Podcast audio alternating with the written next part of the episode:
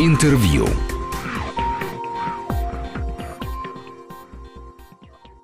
Добрый вечер, у микрофона Павел Анисимов. Сегодня вместе с нами Дмитрий Мезенцев, сенатор, председатель Комитета Совета Федерации по экономической политике. Добрый вечер, Дмитрий Федорович. Добрый вечер и спасибо за приглашение к разговору. Очень много интересных тем, потому что повестка э, последних дней достаточно насыщена. Вот буквально э, только что завершился президиум Госсовета, который проводил президент в Ростове-на-Дону. Обсуждались э, очень важные вопросы, вопросы развития промышленного потенциала регионов России, то, чем в принципе, занимается ваш комитет, Дмитрий Федорович? Ну, на самом деле, и Совет Федерации, и Государственная Дума видят э, важнейшими приоритетами развития региональной промышленности.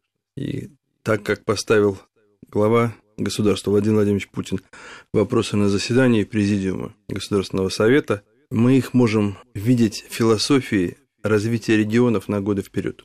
Это не просто промышленное развитие, это пополнение региональных бюджетов это возможность и гарантия регионам исполнять социальные обязательства перед людьми, не с протянутой рукой, ходя по коридорам Министерства финансов и других федеральных ведомств, а опираясь на собственные возможности. И тот разговор, который состоялся, он, я полагаю, будет иметь более масштабный эффект, чем, собственно, формулировалась повестка дня на этапах подготовки к заседанию Президиума Госсовета. Владимир Владимирович Путин видит соотнесение усилий государства и соотнесение всех участников хозяйственной деятельности. Мы говорим о том, что мы обязаны помогать прежде всего малому предпринимательству. Помогать э, предпринимателям, что называется, среднего уровня. Не среднего плохого, а по масштабу среднего. Но э, не все делается. У нас много административных барьеров.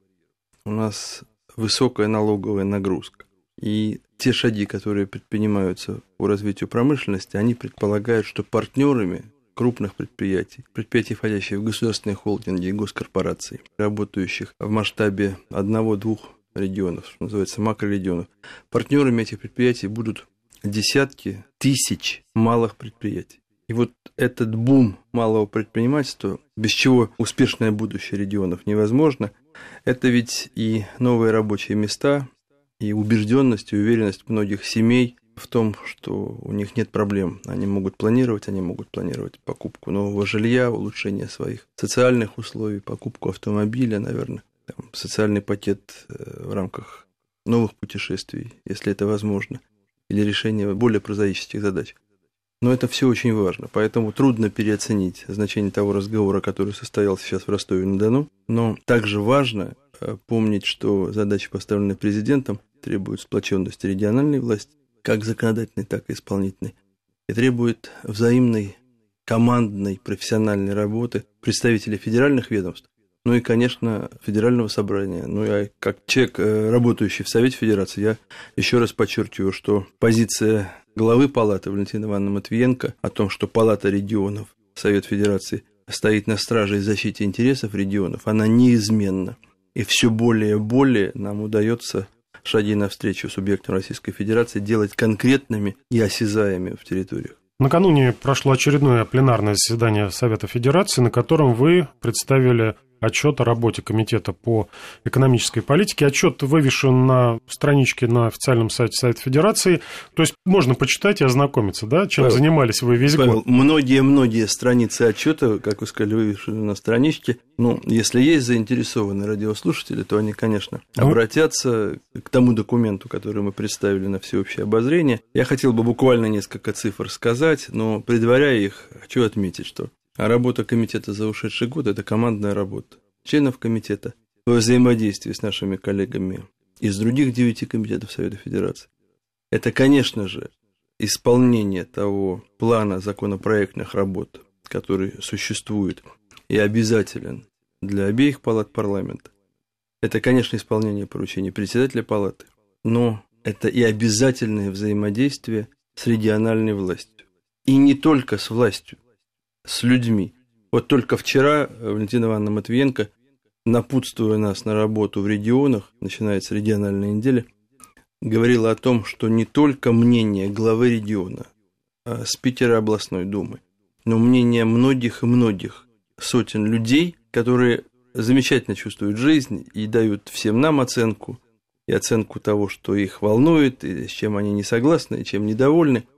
Эту оценку надо чувствовать и привносить в палату с предложениями, как улучшить жизнь людей. Очень конкретно. И как раз вот вы начали говорить о том, что было вчера на заседании Совета Федерации. Одним из важнейших вопросов был доклад главы Республики Бурятия в рамках Дней субъекта, который проводит Совет Федерации регулярно, один раз в месяц. И Алексей Самбуевич Цеденов представил развернутый доклад. Это же доклад не просто на площадке Верхней Палаты парламента. Это доклад, который смотрит вся Бурятия. Смотрят сибиряки, смотрят дальневосточники.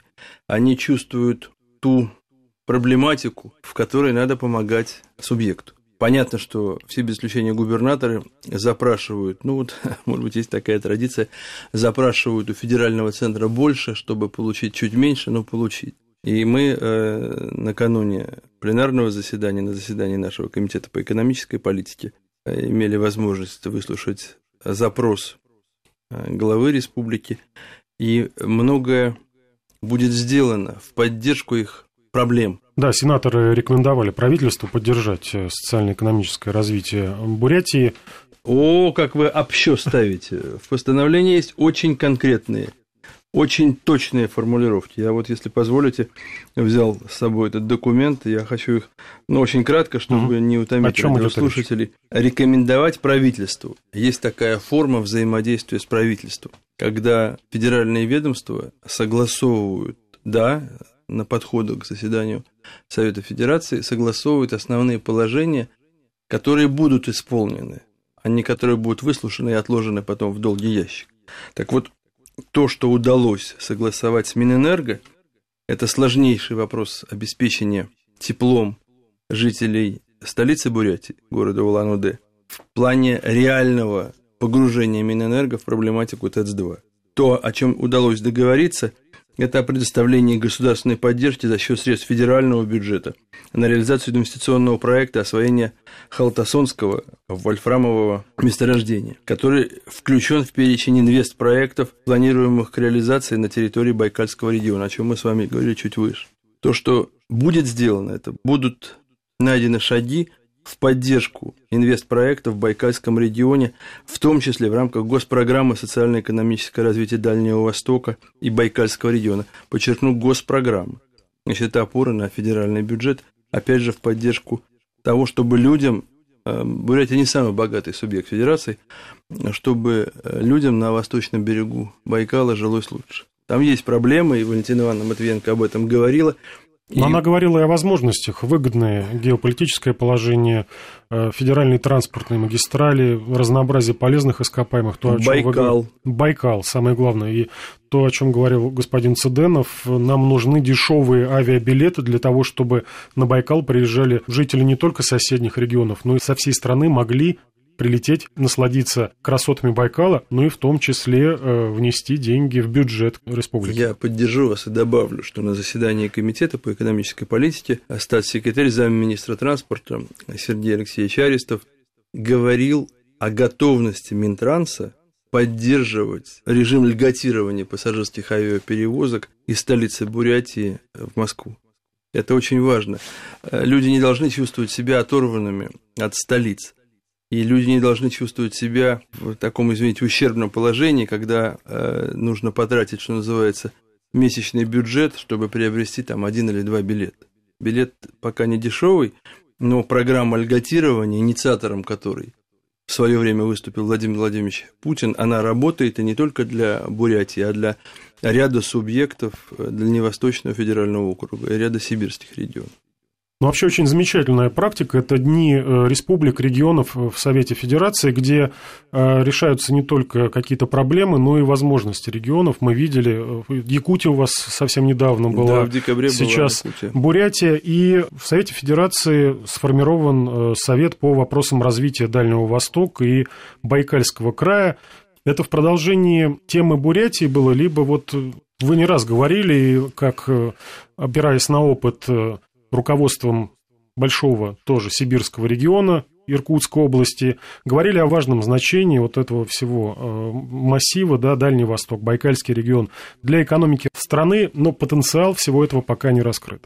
Сегодня для федерального центра вопросы развития Дальнего Востока и Байкальского региона, безусловно, приоритет. Об этом не раз говорил президент страны. Сегодня я понимаю, что та огромная работа по созданию территории опережающего развития, как э, локомотивов роста региональной экономики, та готовность открыть экономический потенциал зарубежному инвестору, введение режима свободного порта Владивостока, распространение этого режима на ряд портов, в том числе и на Сахалине, это элементы большой программы, которые позволят людям чувствовать себя на Дальнем Востоке не оторванными, что называется, от большой земли, а Дальнему Востоку развиваться и ближайшим странам, соседям, так называемым азиатским тиграм, показывать наши успехи, нашу динамику, наше движение. Я вспоминаю Восточный экономический форум в сентябре ушедшего года, и тогда Владимир Владимирович Путин в своем выступлении, по сути дела, представил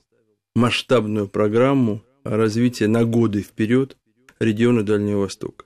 И с учетом участия тогда и премьер-министра Японии, и президента Республики Южная Корея, и президента Монголии, было понятно, что то, о чем говорит глава российского государства, будет самым внимательным образом изучаться и в этих странах, и в других странах АТР. И это будет восприниматься как программа развития, на которой можно и должно отвечать инвестициями, профессиональным вниманием, поддержкой взаимодействия бизнес-объединений, развитием программ туризма. И для нас это очень важно. И, к слову, те разговоры о том, что Россия закрыта для общения с внешним миром, по инициативе Соединенных Штатов и Евросоюза, они показывают свою несостоятельность. Россия не закрыта, и такую страну закрыть невозможно. Кто бы и в какой столице западного мира это не хотел. Вы много лет работали за границей, имеете э, ранг чрезвычайного полномочного посла, и вот это, можно сказать, нарастающее да, санкционное давление, хотя мы его уже практически не замечаем со стороны американцев. Э, на ваш взгляд, вот в этих условиях как нам развивать экономические отношения с другими странами-партнерами? Не надо завышать масштаб беды, и не надо э, пугаться больше той проблемы, которая есть. Да, она есть. Есть санкционное давление, есть усложнение партнерских бизнес-отношений с многими западными компаниями, но есть и другое. Есть обязательность для нас посмотреть на то, что мы имеем. Что называется, провести инвентаризацию того потенциала, о чем, кстати, говорил президент на заседании Президиума Госсовета в Ростове. И нам с вами опереться на свой собственный опыт, на свои технологические инженерные школы, на свои задачи и обеспечить национальный план развития конкуренции в России на период до 2020 года, который утвержден указом главы государства. Упомянули вы, Дмитрий Федорович, о стратегических планах, планах э, развития на э, годы вперед. И здесь, наверное, нам пригодится опыт Китая. Вы в этой стране много и долго работали. Э, Китай не оглядывается на советы с Запада, как мы это делали в 90-е годы. При этом выросла страна, по разным оценкам, до второй экономики в мире. Я считаю, что это сейчас экономика номер один в мире.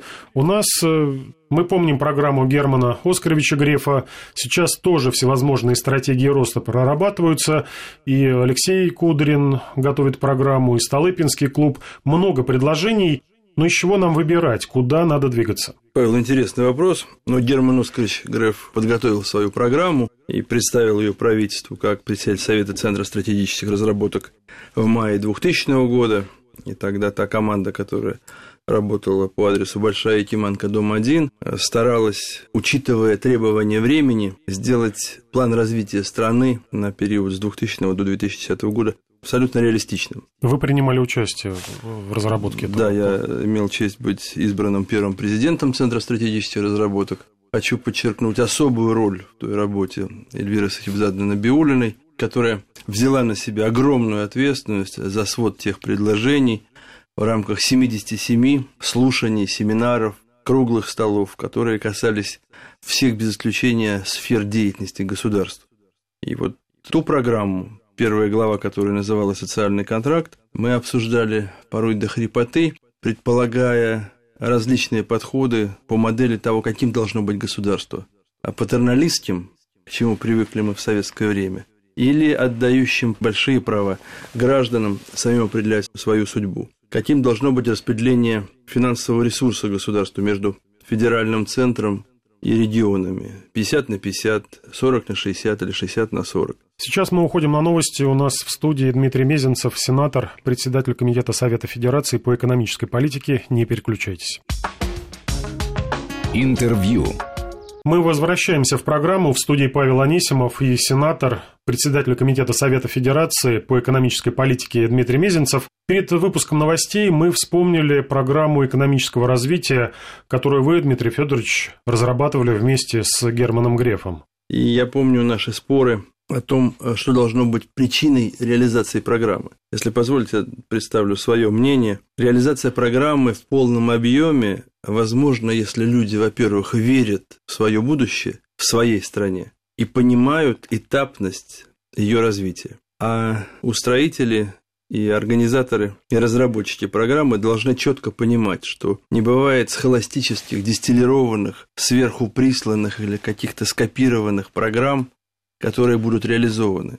Могут быть программы, которые учитывают исторический опыт, культурную традицию, ментальность и национальный характер, религиозную практику и традицию. Если все это умело вложено, учтено разработчиками программы в документ, тогда он будет живой и реалистичный. А если этого не сделать, то бумага, что называется, все стерпит.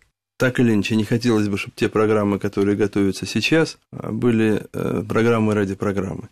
Убежден в том, что после выборов президента Российской Федерации глава государства представит масштабный, емкий, реалистичный документ, обращенный в будущее, что будет предусматривать целеполагание, стратегический прогноз на период до, наверное, 2030-2035 годов. И, конечно, в этой программе должны быть учтены те факторы, вызовы и угрозы, которые существуют и экономике России, и безопасности России, и, наверное, попытка прогноза тех новых реалий, которые будут отличать общество будущего.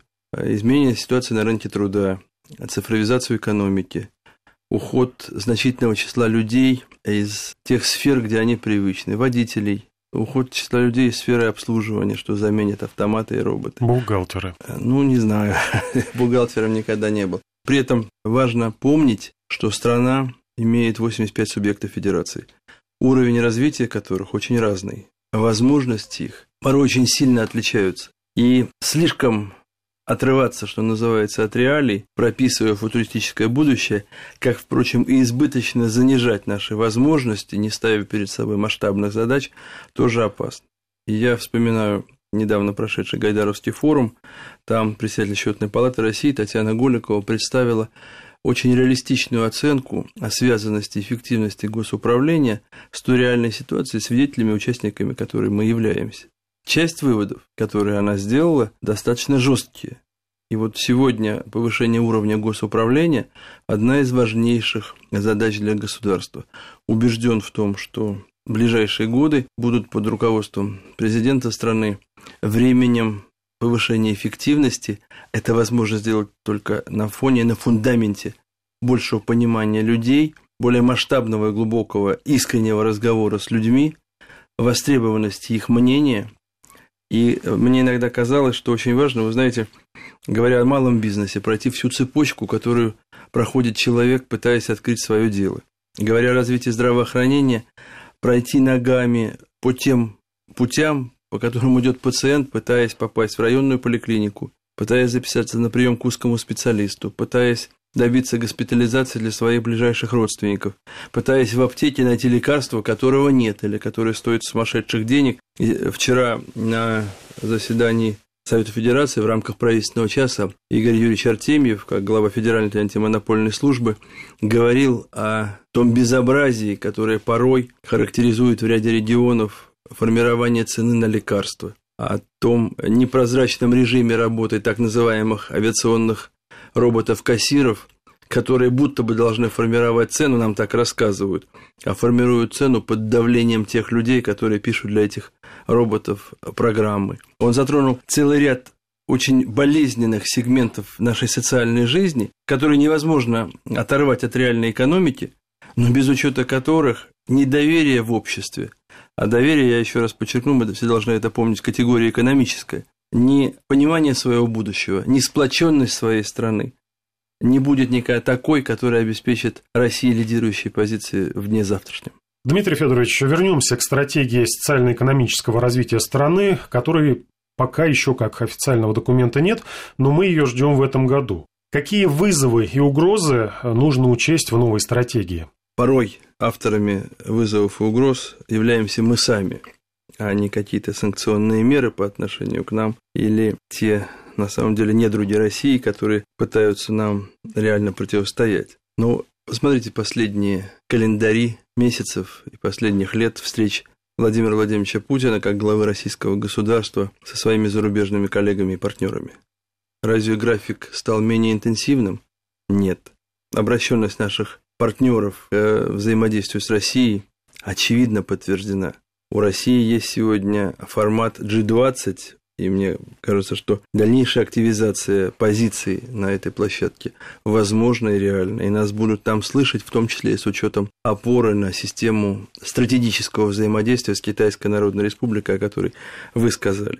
Масштаб отношений с Китайской Народной Республикой определяет доверительность, искренность и особый уровень отношений национальных лидеров президента России Владимира Владимировича Путина и председателя КНР Си Цзиньпина. Соответствие этому уровню на всех этажах, на уровне правительств, межправкомиссий, а их у нас пять, как ни с какой другой страной мира, на уровне региональных властей, на уровне бизнес-объединений, на системе отношений провинция-субъект федерации, города-побратимы, общественных организаций. Как председатель общества российско-китайской дружбы хочу подчеркнуть, что мы видим принципиально новые задачи даже этого года по увеличению числа региональных отделений вдвое, на самом деле полагаю, что их будет втрое, выведение уровня э, сотрудничества бизнес-объединений, общественных организаций, культурных объединений в сфере искусства, средств массовой информации, театрального дела, образования. То есть то, что может нам сегодня помочь поднять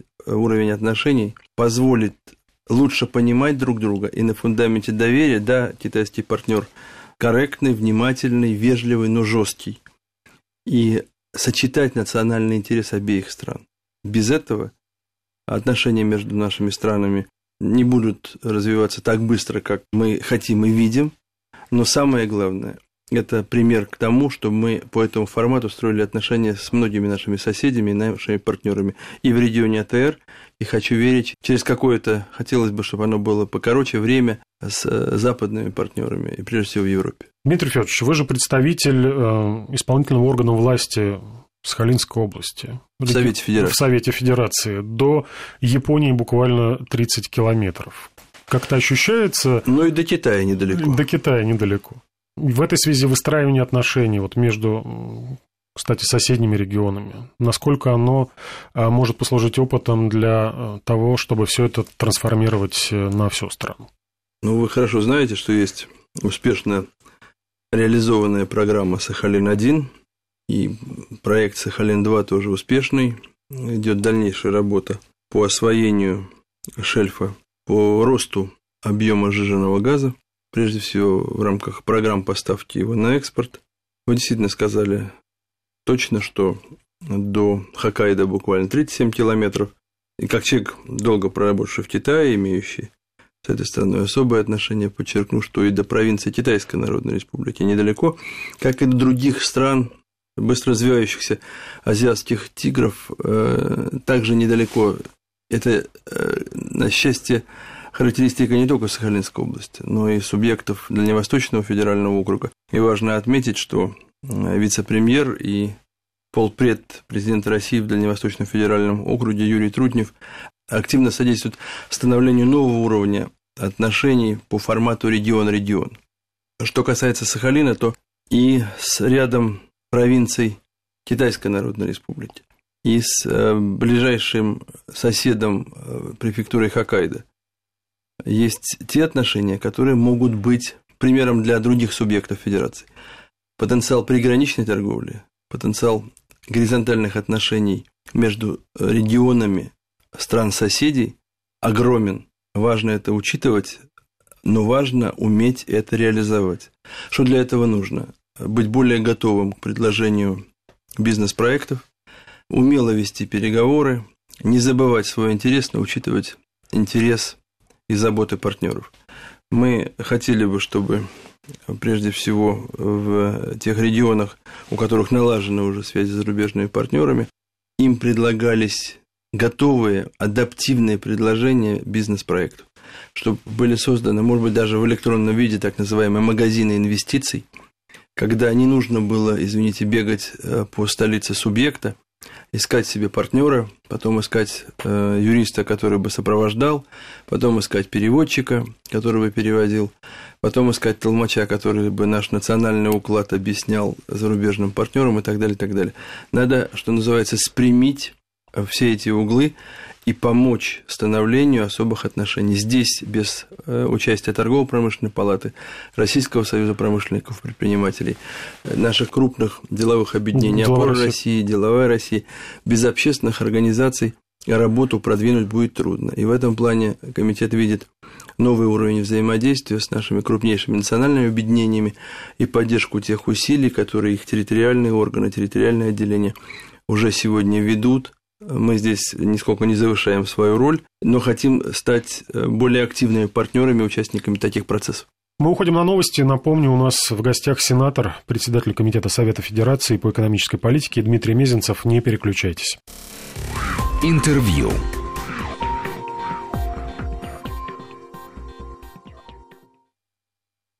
Возвращаемся в программу. У нас в гостях сенатор председатель Комитета Совета Федерации по экономической политике Дмитрий Мезенцев. Дмитрий Федорович, вы достаточно активно, но в силу объективных причин работаете с Министерством экономического развития. И э, интересно, что это ведомство, наверное, больше всего отправило своих представителей в губернаторский корпус.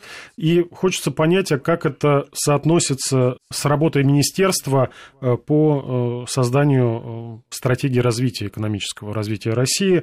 И вообще вот ваши взаимоотношения с господином Иваном Орешкиным я посмотрел достаточно тесно. Он приходил на расширенное э, заседание вашего комитета, хотя министры ходят, ну, в основном на пленарное заседание Совета Федерации. Что обсуждаете и над чем будете работать, в том числе совместно? Интересный вопрос, постараюсь э, кратко ответить. А мы благодарны министру экономического развития за тот почерк, который он позволяет Совету Федерации, нашему комитету выстраивать с ведомством, одним из ключевых для нашей страны. А Максим Станиславович Орешкин был на заседании комитета, которое состоялось совсем недавно, в январе, докладчиком по двум важнейшим вопросам. Один из двух докладов был ответом на прямое поручение Валентины Ивановны Матвиенко, которое прозвучало на заседании Совета законодателей 18 декабря ушедшего года в адрес нашего комитета. Подключиться к той работе, которая уже ведется Министерством экономического развития по инвентаризации тех федеральных нормативно-правовых актов, реализация которых ведет к избыточным расходным обязательствам бюджетов Российской Федерации. Важнейшая задача, но Валентина Ивановна определила и новый алгоритм взаимодействия Комитета Совета Федерации и федерального ведомства. И надо отметить, что Максим Станиславович Орешкин э, не просто пришел на комитет и рассказал о той работе и ближайших планах э, в рамках той инвентаризации, которая уже ведется, но и подтвердил готовность к сотрудничеству, и мы ожидаем э, к 20 февраля предварительную информацию Министерства, а по итогу третьего квартала мы ожидаем совместные предложения в рамках той рабочей группы, которую мы возглавим вместе с моим коллегой, председателем комитета по федеративному устройству и региональной политики Олегом Мельниченко и э, замминистра экономического развития, господин э, наш коллега Сау Виталий Шипов, будет э, третьим сопредседателем этой рабочей группы, куда войдут представители всех без исключения комитетов Совета Федерации. Это новая практика. И скажу более, министр по своей инициативе представил нам доклад о применении стимулирующих механизмов наращивания налогового потенциала субъектов Российской Федерации. Важнейшая работа. И она прямо соотносится с тем разговором, который э, Владимир Владимирович Путин провел с членами Президиума Госсовета в Ростове. Это звенья огромной работы, которую глава государства поручил к проведению отраслевым министерством, правительству. Мы читаем Федеральному собранию, мы будем ей заниматься. Дмитрий Федорович, какие планы у вашего комитета, над чем сейчас работаете? Я, кстати, вспомнил слова Валентины Ивановны Матвиенко, когда она, обращаясь к министру Орешкину, сказала, цитирую дословно, «рубаните в конце концов и скажите, все хватит и отмените». То есть меньше бумаг, больше пользы. Меньше ненужных бумаг, неэффективных бумаг, мешающих движению реальной работе, мешающих людям бумаг приветствуем такую позицию председателя Совета Федерации и обязаны реализовывать те шаги, как о которых я сказал. Отменять, рубануть. Что касается ближайших планов комитета, мы ждем 13 февраля на своем заседании министра энергетики Александра Валентиновича Новака. Убежден в том, что мы услышим развернутый доклад о развитии инфраструктуры национальной энергетики. Мы, конечно же, хотим услышать о шагах министерства в поддержку запросов регионов. Без этого, наверное, доклад был бы неполный. Мы будем говорить о совершенствовании тарифной политики, о ее прозрачности для регионов и справедливости. И, наверное, недопущении избыточного монополизма на энергорынках России. Но при этом мы также подчеркиваем приглашением в адрес главы Министерства энергетики Александра Владимировича Новака – ту практику взаимодействия и Совета Федерации, и, конечно, Комитета по экономической политике, которая позволяет более реально понимать, что нужно по совершенствованию законодательной базы.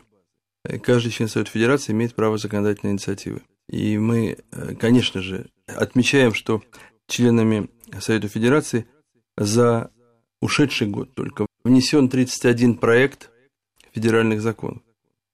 Никто не гонится за числом, больше или меньше. Просто это те проекты, реализация которых членам нашего комитета кажется безусловно необходимой и актуальной и безотлагательной. Мы уже попросили министра ответить на ряд вопросов, которые направили в письменном виде. Конечно, будет дискуссия.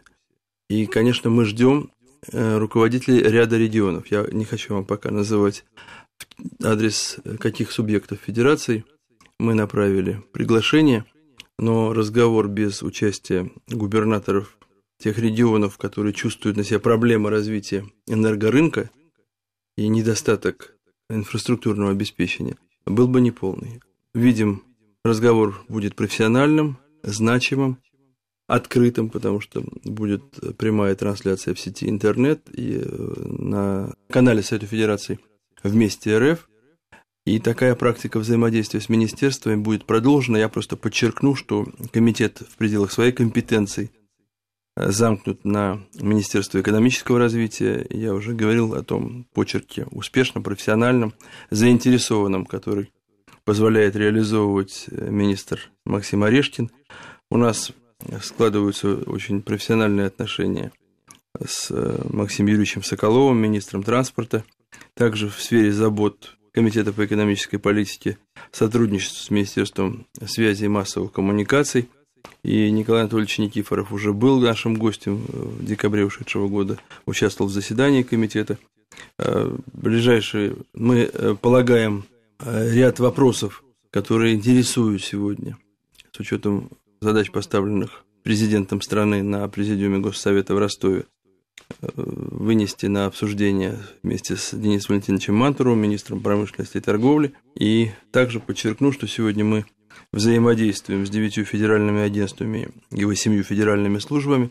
И один из крайних примеров тому – это участие в правительственном часе, за проведение которого по поручению председателя Совета Федерации Валентина Ивановна Матвиенко отвечал наш комитет. Это правительственный час, где э, главным докладчиком был глава Федеральной антимонопольной службы, как мы уже сказали. Вопросы реализации национального плана развития конкуренции до 2020 года э, были восприняты очень заинтересованно. И дискуссия по этому поводу была масштабной и по-настоящему профессиональной. Дмитрий Федорович, мы говорили о работе Совета Федерации, работе Комитета по экономической политике, который вы возглавляете. Но у вас большой опыт губернаторской работы. Вы три года возглавляли Иркутскую область. Регион большой, промышленно развитый, но довольно сложный. Что бы вы посоветовали новым молодым губернаторам, которые только пришли, как работать, как действовать?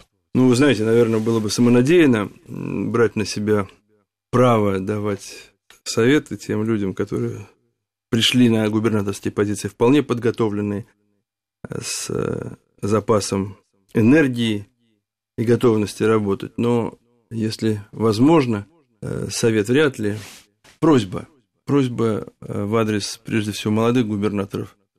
Слышать людей, уважать людей, не бояться людей, идти в коллективы, идти на стройку, идти в школу, идти в детский сад, идти в семьи и доверять людям, доверять их мнению, их чувствованию жизни, их ощущениям, без которых политику в регионе, социальную, промышленную, экономическую, провести невозможно. Ну и, конечно, успеха. Успехов во всем. Сенатор, председатель Комитета Совета Федерации по экономической политике Дмитрий Мезенцев был сегодня гостем нашей студии. Дмитрий Федорович, спасибо, что нашли время, и вам тоже успехов. Спасибо за приглашение и за внимание к тому, чем занят Совет Федерации, как Верхняя Палата Национального парламента и к заботам Комитета по экономической политике. Спасибо. До свидания. Интервью.